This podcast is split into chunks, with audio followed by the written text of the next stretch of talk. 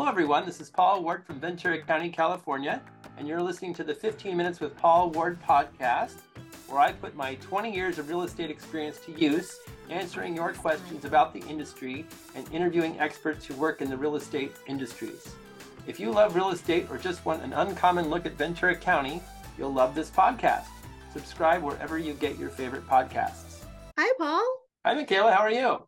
Great. Today we're talking about whether sellers should always accept the highest offer. It may seem like an easy choice, but it's actually much more complicated than that.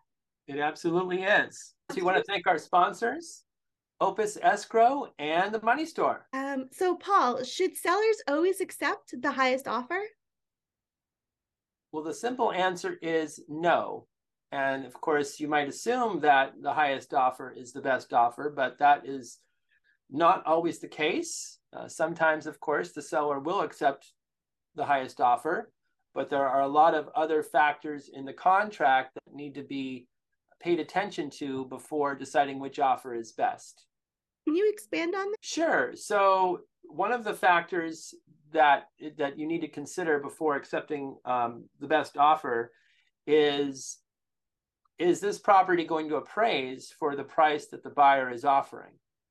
Okay, so let's just use some general numbers. If uh, if your house is listed at seven hundred thousand, and you get an offer for let's say uh, 750 775 in a in a bidding war you're going to need other sales in the neighborhood to justify that price for the bank the bank is going to send out an appraiser to appraise this property and there need to be three sales three recent sales of similar size homes to justify that price. Okay, so if you're asking 700,000 and a buyer comes in at 750, 775, are there three other sales in the neighborhood that justify that sale price? Now, if the appraisal comes in in let's say at 700, um, is the buyer going to be able to make up the difference in cash? Because the bank is not going to lend above that appraised price. Okay, so if if the property appraises for 700 and the buyer offered 750, he's going to have to pay cash for that $50,000 difference. And then the question is, um, does he still qualify for the loan if he's spending an additional 50,000 cash for the difference between the appraised price and his offer price?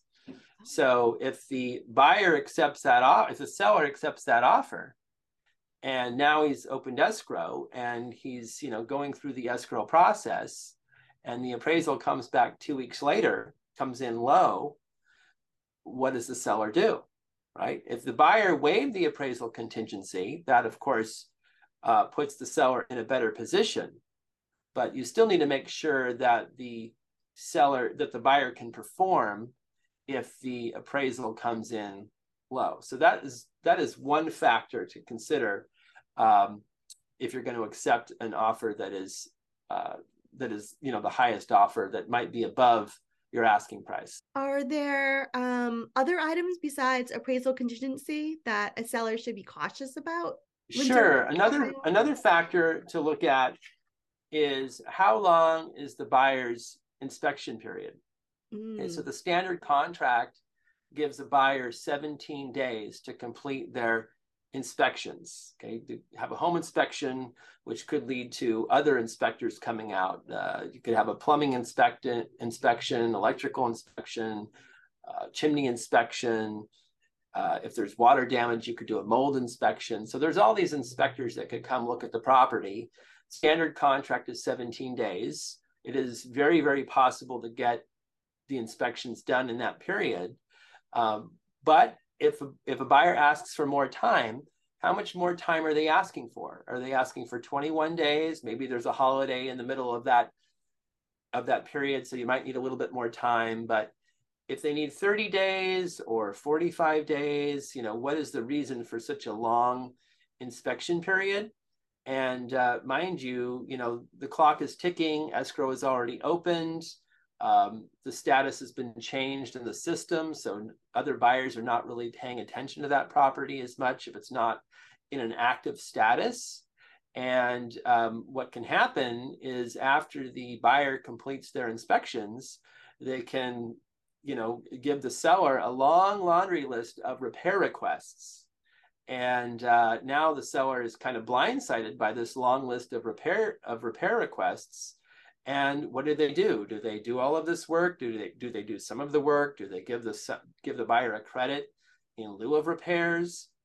So they're they're they can be stressed out, understandably, because you know time has been ticking, and now all of a sudden the buyer has given them a long laundry list of repairs. So you want to tighten up that inspection period, right? If it's if they ask for more than more time than what is reasonable, you want to you want to shorten that time period so the seller is not wasting time um, you know waiting on the buyer's uh, request for repairs. Okay. So you've talked about appraisal contingency you've talked about inspection um, period contingency. What about financing? How does that affect um, sure. If there's offer. multiple offers, uh, you need to pay attention to how much uh, down, how much how much down is the uh, buyer putting down, and how much are they financing. Okay, standard purchase is twenty percent. Okay, twenty percent down. Some buyers put down more because they want to keep that monthly payment, that mortgage payment down.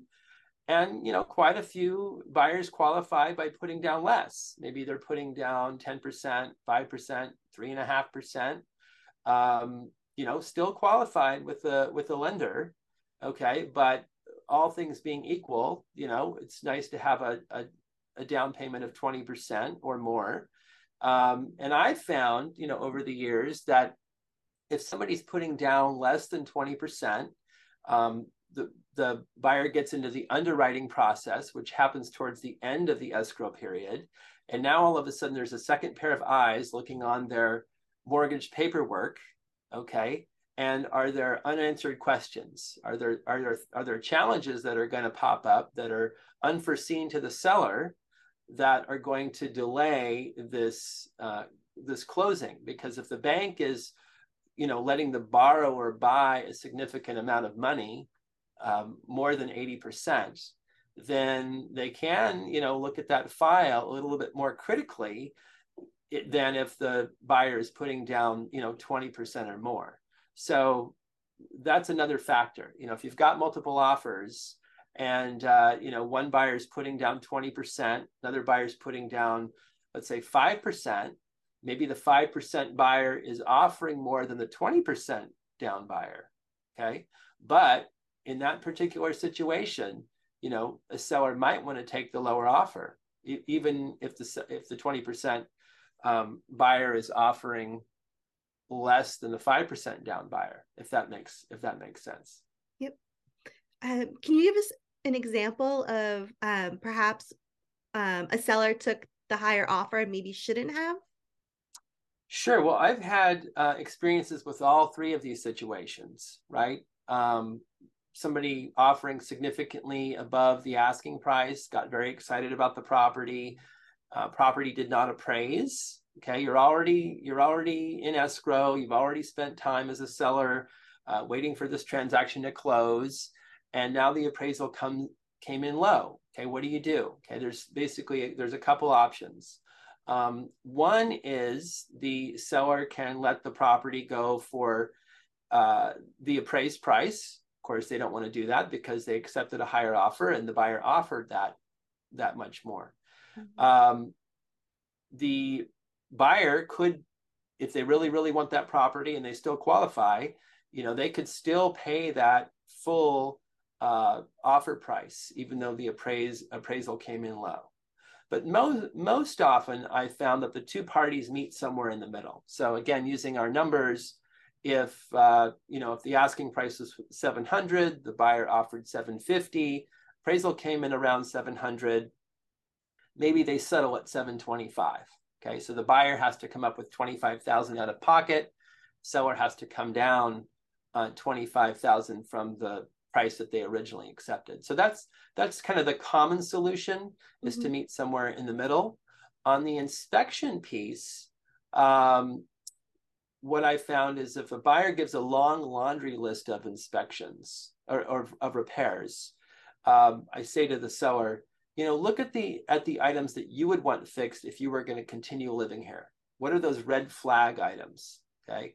Um, if it's just asking for a bunch of GFI plugs to be changed out, um, then maybe that's not worthy of repairing because it's it's more of an upgrade than really a repair.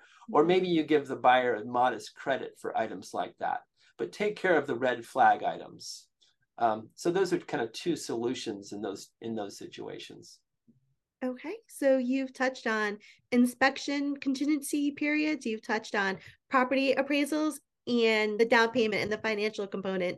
Great. Yeah, so three, so three factors to, to think about, you know, is the highest offer the best offer or maybe another offer received is is better.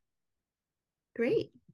Well, thank you, Paul, so much for your time. This is excellent information, really helpful. Um, and that wraps up this episode of 15 Minutes with Paul Ward. So don't forget to subscribe and never miss a future episode. Paul's contact information is in the show notes as always. So if you have a suggestion for a future episode or questions, go ahead and reach out. If you have a few minutes, please rate, review, and subscribe to the podcast. It's totally free for you, and it goes a long way in helping people discover the podcast. Of course. Thank you, Opus Escrow and the Money Store. We greatly appreciate it. Okay. See you next week.